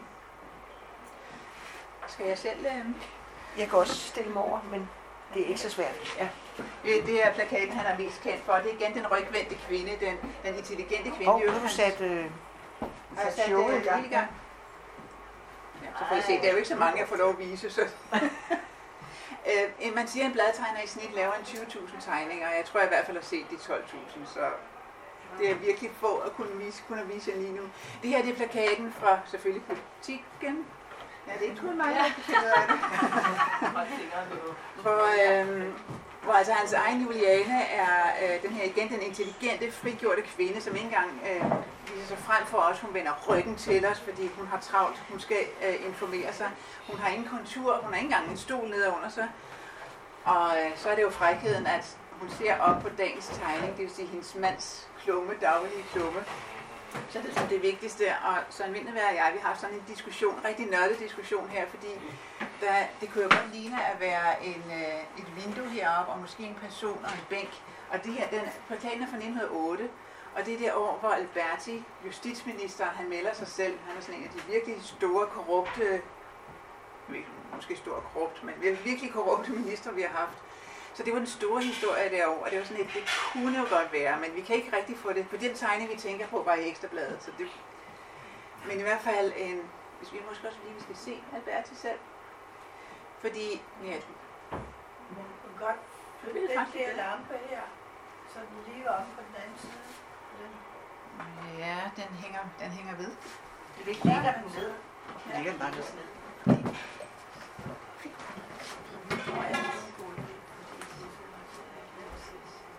Valdemar var ikke øh, politisk, men derfor har man, jo- kan man godt have hjertet på rette sted. Så det her er, øh, når vi er tilbage på, så det her er faktisk øh, et billede af Alberti, der melder sig. Den her. flytte den søjle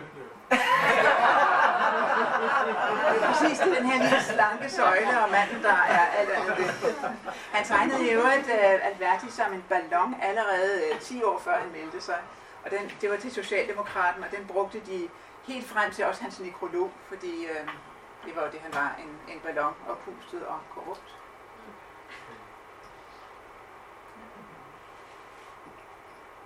I får det se nogle gange. Det var, jeg kan huske det.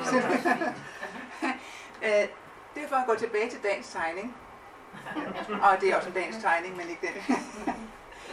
øhm, fordi det handlede om, at uh, et eller andet, der var sket i byen den dag, og, og øhm, hvis nu man som beskuer ikke havde været med, så kunne man jo så altså stadigvæk føle, at man var informeret. Her er det et cykelløb, og det er øh, vinderen, han, han får sin krans her et eller andet sted over bagved. Fordi det, der er særligt ved det, Valdemar tegner dagens tegning, det er, at han tegner den som, hvis vi faktisk var til stede. Fordi hvis vi var der, så står vi jo ikke ved siden af et par prinsesser der fra kongehuset og vinderen herover. Nu står vi selvfølgelig der bagved, hvor vi knap kan med, så vi ser alle ryggene. Og det vi måske egentlig lægger mærke til, det er de behårede ben på cykelrytterne, der lige har fået en, en øh, jakke kastet over, så de ser en lille smule formeldet ud. Og en lidt senere tegning, som er på et tidspunkt, hvor han eksperimenterer med sin teknik, så den fungerer ikke så godt, men jeg elsker den her tegning her. Det var lidt godt. I- Der er ikke nogen overraskelser i det her, men I kunne det hele se.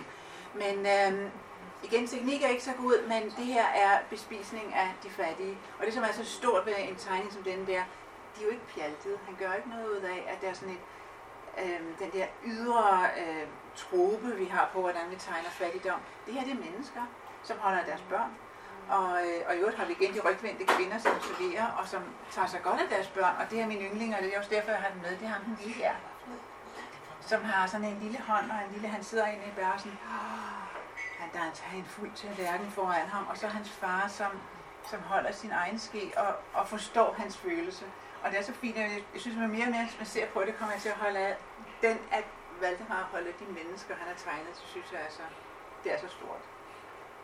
Så skal vi tage en, der er en lidt speciel figur, men som var en god ven. Det er også et billede, han har kendt for. Som burde være et museumsstykke, men faktisk hænger privat meget, meget diskret privat. Um, og det er jo fordi, han, han tænkte, nu vil han altså lige prøve, om han kunne blive rigtig kunstner, så han ville være med på øh, forårsudstillingen på Charlottenborg. Og på det her tidspunkt, så er Johannes V. Jensen, som det jo er, øh, han er sådan lidt buttet og ung og det her, så, så det, det går jo ikke rigtigt. Det, det ligner man ikke en rigtig, en rigtig forfatter. Så han øh, brugte en, et, et foto, han havde af en, det er sådan en dantebyste, som var overalt, tror jeg var i alle hjem på det her tidspunkt. Og den var lavet af bronze, og han havde udhulede kinder, så han huler ham ind. Så han jo ser sådan rigtig formel ud. Og det, som er det særlige ved billedet, det er, det er jo ikke os, der ser på ham, det er ham, der ser på os, og vi ved udmærket godt, hvordan han, han ser jo øvrigt ned på os. Og det er en gouache, der er, den er bare nærmest, det er jo sådan groft lagt op, og så med helt ned i detaljen, det er faktisk lagt op med blyanten, hver en lille detalje omkring ham. Men ansigtet er faktisk store plamager, der er i, i to farver. Og så kan I jo se, at han er så ung, så han, øh, han kan ikke engang fylde til, man ser derud. Men han var altså så glad. Det her er jo sådan et billede, der sådan er, der sådan kæmper mod sig selv. Et portræt, der er ikke portræt, og det er ham, der ser på os, og ikke er omvendt. Så øh, samme år, eller året efter faktisk, da han skulle lave, det her, den er altså ikke så syg i virkeligheden, det må I, I se. Der, øh, han skulle lave en er plakat. orange her. Ja. Han skulle lave en plakat til en udstilling af internationale tegn, øh, tegnere i, øh, i Abehus i Zoologisk Have. Men det er det eneste folk talte om, det var, den var den her plakat, som jeg altså har lavet over Johannes Vig-billedet. Og det er jo også igen en, en abe, som sådan bliver taget i at, at male sin egen plakat. Hvad mener du med, den er lavet over det andet billede? Prøv lige at gå tilbage. Fordi så har du øh, hovedet i den ene side, og så har du hænderne i natten, og det har du også herover.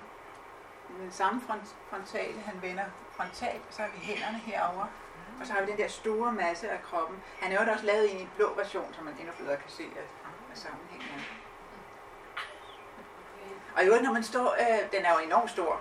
Og det, det skal lige siges, det er også et dårligt billede, for jeg må ikke vise Designmuseets egen her. Øh, men så står man hernede, og det er jo bare sådan nogle, det er hårdt kastet op, det har måske taget, jeg ved ikke, det har taget ham ingen tid at lave den. Men man står dernede, tænker man alligevel, wow, det er pels, jeg står overfor. Og dengang hængte man plakater i, de, de var jo meget stræde, øh, smalle stræder, som København jo er, så man har også set plakaterne tæt på. Men for at være helt sikker på, hvordan sammenhængen er mellem de to, så tegnede han også jo... Vil du frem Ja, tilbage? nej. Han er klar. Ja. Så tegner han også Johannes V. som opfinder ilden for at tænde sin cigar. Egentlig, egentlig forstår jeg ikke helt, hvordan de blev ved med at være venner, men det formodede de altså på trods af... Jeg, jeg, jeg er ikke nogen stor tilhænger af Johannes V., som I måske også kan kende det. Så det, det, var et, det var et fund at få lov at gøre det. Så jeg tror jeg, det er den sidste, jeg har med i flag, fordi jeg må jo ikke bruge så meget tid. Uh, men uh, Valdemar gik over til at lave monumentalkunst, gerne murfast kunst. Og det gjorde han i retssale, han lavede også et rådhus, altså det vil sige det nye Danmark, sådan om lige omkring 1920. Det her har hængt privat, og det er sådan små halvanden meter i bredden, det er et ret stort billede. Um, og det, som er ved det, det er, at uh, ejerne uh, var nødt til at sælge det, for, fordi co- covid, og det er en lang historie, og så sælger, jeg sælger huset, og så øh, kommer det her billede også på auktion. Det har, det har, det, det havde et følgeskab af, af, blomsterbilleder hele vejen rundt, det er til en spisestue.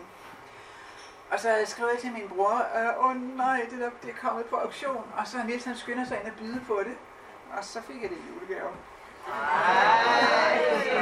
Det var, det var enormt stort. Øh, og det hænger faktisk over for, hvad jeg skriver.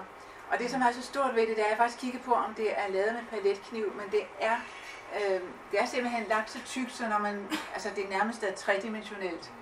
Øh, og det er det, hans søn, den lille Ib, og hans kusine. Og øh, altså, det er jo vel livets store spørgsmål, men det er jo nærmest det hele, vi har i det billede. Øh, jeg tror, det har været noget med, de, de har været teenager på det tidspunkt, de to, der det blev malet, så det har været noget, man kan huske dengang, at børnene var, var mindre end tulipanerne, så sikkert et eller andet i den retning. Men, men vilde blomster, og det er jo, det er, det er orange, og det er lilla, og det er vidunderligt, og det skifter hver eneste dag. Og da jeg jo ikke må tale så meget længere, så vil jeg bare lige slutte af med at sige, det som gjorde, at han altid betingede sig som kunstner, det er, han signerede altid. Han finder altid hans signatur. Hvilken periode var det, kan du sige? Øh, han blev ansat i 1908, og så er han faktisk til sin død. Fordi det, han er også med til at lave magasinet, der kommer. Okay. Hvor I Andersen tegnede meget. Han fortsætter nemlig. Og det er også, da han dør, så siger de sådan, øh, vi, har en, vi har sådan en ung mand, der ligner ham, så det er ligesom, han tager over.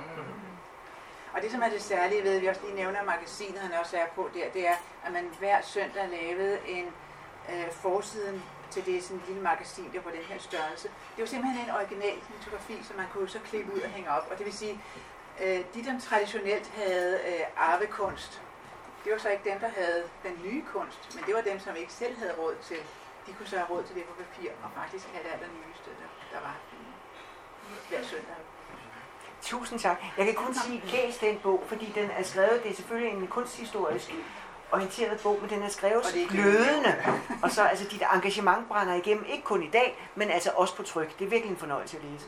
Og den giver også et meget spændende indblik i, øh, i sådan en bondefejde, det var på det tidspunkt, en kunstnerfejde mellem by og land. Og mit store spørgsmål efter det er meget, om det ikke er det samme, der har gentaget sig i. Jamen, den er aldrig blevet løst. Men den er ikke helt by og land, fordi det er jo det her med, at land kalder sig det oprindelige, mens byen det er det sygelige. Så det er sådan en udvikling. Hvem er udviklingen? Og vi vil måske godt lidt vente om i dag, men, øh, men øh, og det som er ved det, det er jo, at øh, de argumenter fra, fra landsiden, det er jo jyderne, det er Johannes V. Det er jo det, som 20 år senere bliver mere eller mindre overtaget af nazisterne. Ikke at de var nazister, men det er jo den der linje, man ligger i. Det oprindelige. Og det er jo sådan nogle ting, man tænker på, når man læser din bog. Ikke? Altså, det er nogle spændende perspektiver. Så det kan godt være, at den foregår et stykke tilbage, men, men den virker. Den, den er sprødt Han er fortalt. her nu. Han er, det, er det, han er nutiden, ja. når man ser på ham. Og du har ham hjemme på væggen. Hvor, hvor har du billedet henne? Det har jeg inde i øh, den, øh, den, den, ikke den stue, vi sad i, lavede podcasten, men den anden, og så hænger den, den har sin egen væg, simpelthen. Okay. tak skal du have.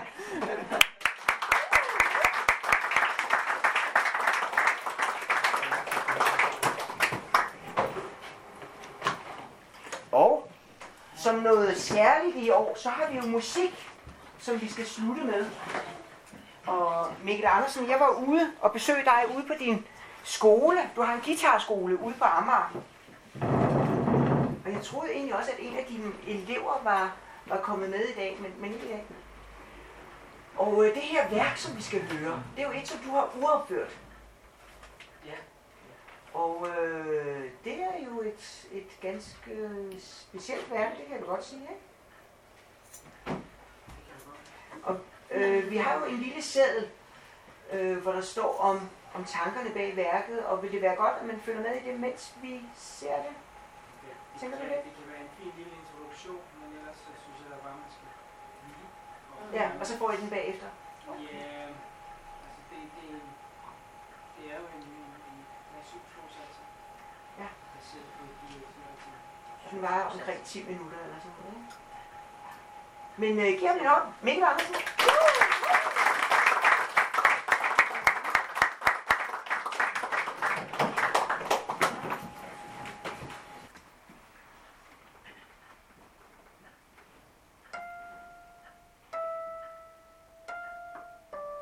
Gå. Gå. Ud. Gå. Ud. Lung. Ud. Ud.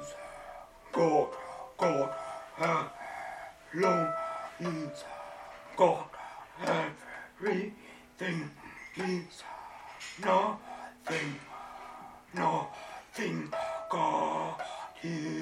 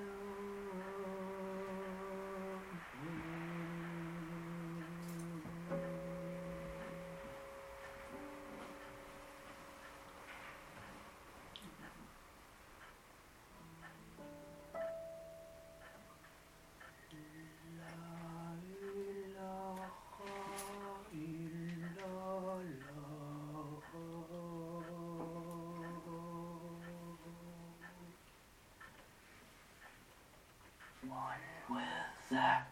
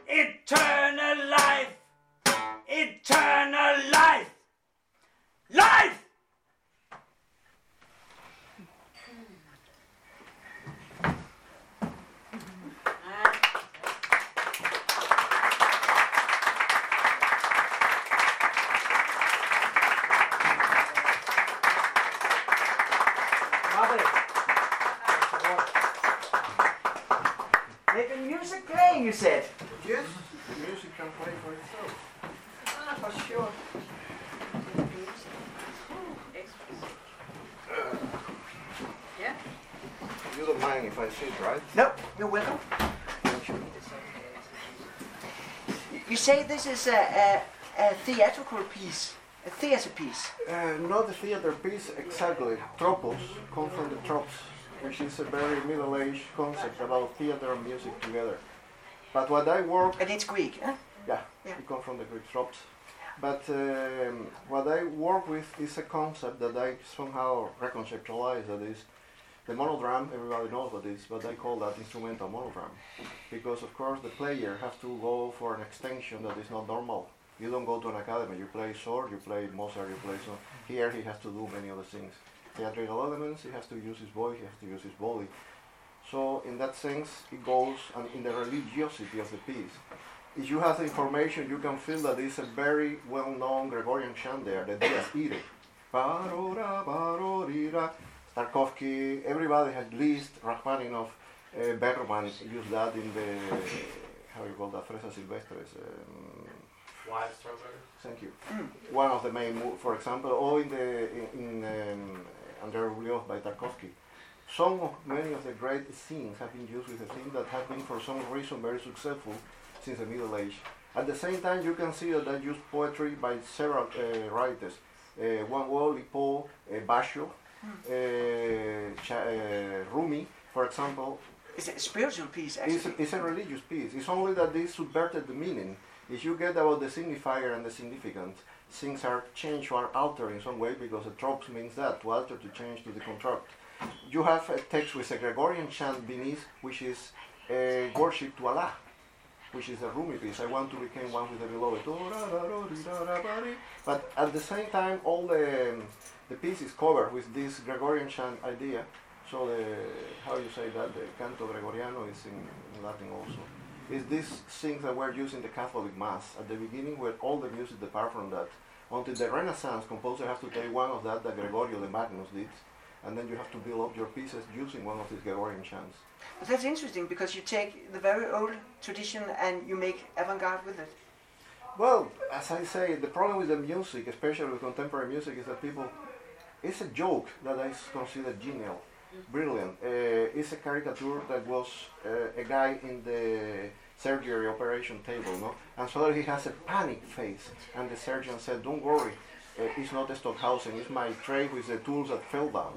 For some reason, contemporary music it's even more funny. You never ask a physician or a, or a doctor what you don't understand or why you don't understand. Or explain me how you will open me. I will tell you how to open me to cure my heart. But with music, with art, in some way, everybody wants to put something there. It's a mistake of the democracy. People always have think that they have something to say, and that then they don't know even what's it come from. And then they say the more funny things sometimes. It happens in literature, in theater. You have a great uh, theater group here from those times, all in theater. Yeah. I met them in the 90s, even in Cuba, at the time I was still living there. Ah, okay. I mean, Grotowski and all that. People, if you are not familiar with that, you will say that this theater is not theater. People, and it comes, of course, uh, from the French guy, you know, my memory sometimes tricks me. It's something that happened. I got almost dead uh, a year ago for the COVID. And my memory sometimes, Artaud, Antoine Artaud, I get these connections. It's a funny thing. I didn't recover yet completely from that. If you don't know that, you don't know how Grotowski or Cantor, all the other theaters came from. And the same happens with literature. I mean, people, or in, in, in, all arts in general, when they don't understand, they start questioning.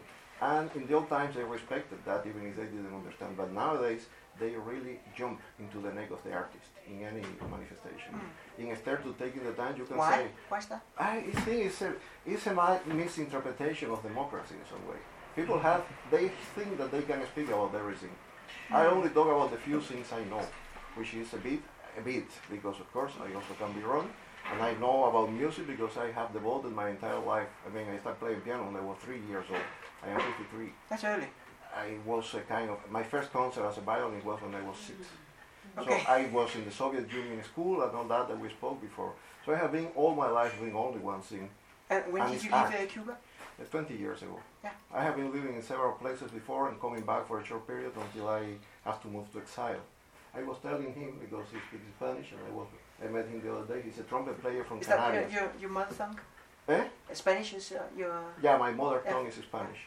And then I said, this looks like places I was interrogated by the state security in Cuba. Okay. because these dungeons uh, really are similar to that. And I was one carried with my uh, tuxedo because I just finished conducting with the National Orchestra. I was a chief conductor of the, sym- the symphony orchestra. And I was doing in a festival uh, one of my pieces, and they thought that the piece was counter-revolutionary. Somebody called the police, and they waiting for me in a car and said, Maestro, we have to take you and we need to talk. And then they were questioning if the poem I used was not from Jose Marti, which is a national hero from the 19th century, but for a friend of mine that was a poet and he was in jail. And they say that, and uh, they, they look for the books. Said, you are ignorance, you see that this was. Uh, I know, but you tergiver, you make a, you you have twisted the, the poem because you altered the order and all that, and all was because I used some verses that said Cuba widow cross by.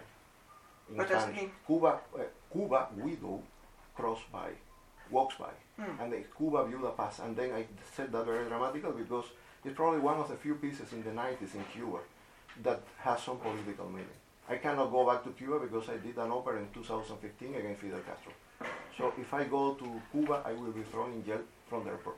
Hmm. Because in the Constitution said that if you laugh at the commander-in-chief, this is considered high treason. And you are convicted to 25 years in jail. Still, I mean, Yeah. this, now as I we spoke, a lot of artists are in jail with summary trials just because they make a riot. What they want freedom for Cuba. I mean, the sad thing is that looking in my age and for I have been living in many places, is that there is no such thing. They will end in another tyrant. I mean, even a country like Is that a human need or human... Uh, it's a human sickness. Yeah. We are, we, you have power, money, uh, everything. Even I feel many times when I was looking at some of you, I don't understand. I have been living for almost 20 years, 17 years in Denmark. Yeah, because you're Danish uh, married. Yeah, because my wife is Danish, I have some, I don't speak the language. Why? I don't believe in integration. This is a new way of colonization. And many of you give your own language to write in Danish, and I feel sorry for that, sorry. And you I- have to say why you, you feel that. because you you are have giving your identity. You are giving away your identity for a master again that is colonizing you. And when I came to this country, my music is played all over the But you the have to say that the Russians did that to you. That's the reason But why. I never to- lost Spanish. No. But you speak And I- English. You speak English now. And I speak Italian What's- and I yeah, speak so Russian. what's wrong that language and identity has nothing to do? Yes. It's just a kind of image that you have in your head. No. It's a picture.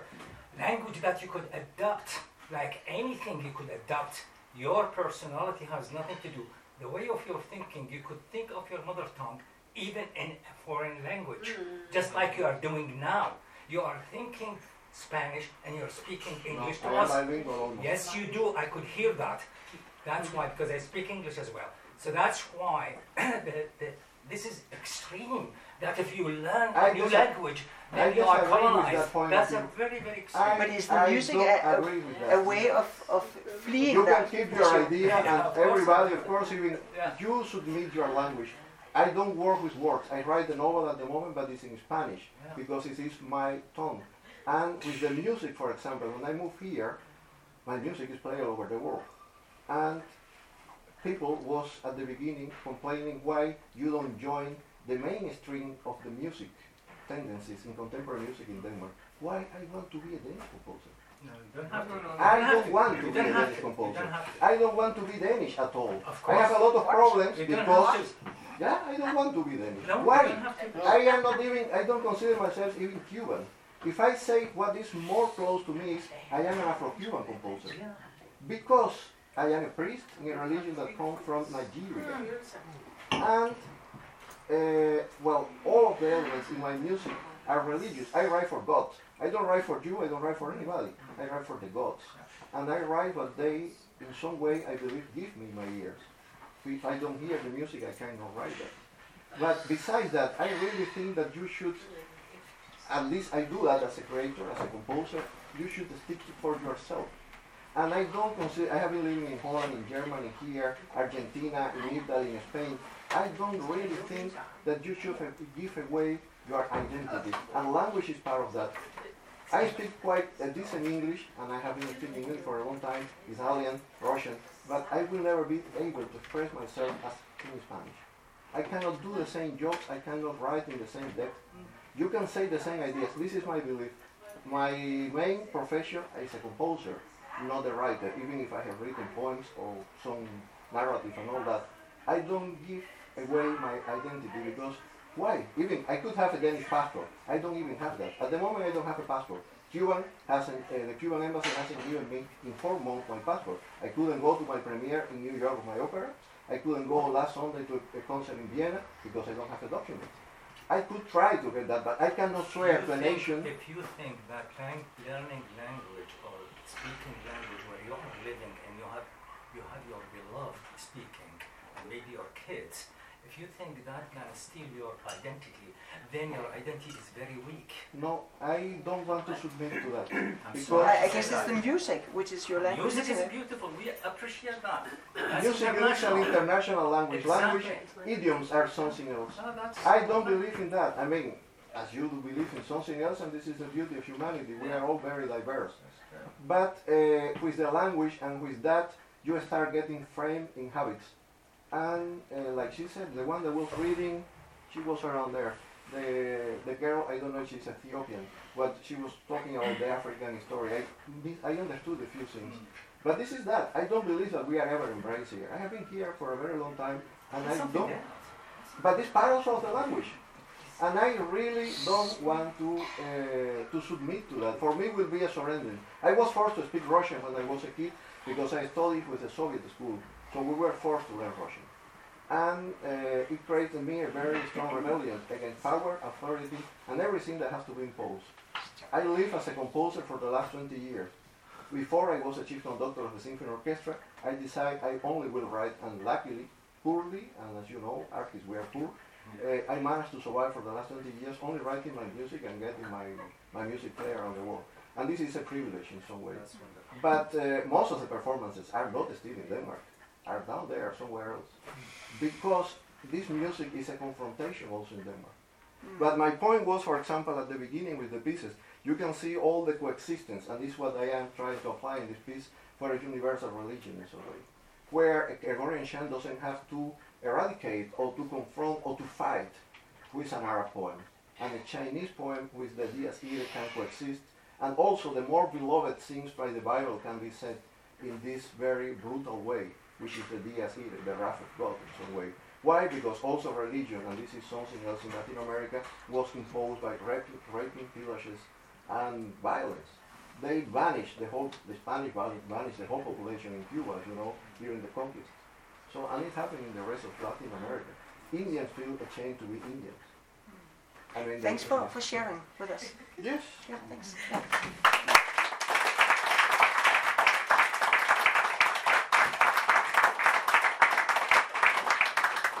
Tak Mikkel, for at du vil øh, fremføre værket for os. Ja. Det var... Jeg vil stadigvæk sige, at at jeg synes, det, det er vildt underligt, men jeg synes også, det er spændende at blive trukket ud over nogle grænser, fordi hvor befinder man sig så? Der er en lille, et, en halv sides tekst, som I kan få med hjem, hvis I har lyst til at, at, at tænke lidt mere over, hvad, hvad sådan et værk gør ved os. Fordi selvfølgelig er det provokerende, man får jo sådan nærmest en knytnæve i hovedet, ikke? men det er ikke kun det, der er altså flere lag i det. Og øhm, den ligger ovenpå, den får I, når I går. Tak for, at I vil være med. Tak.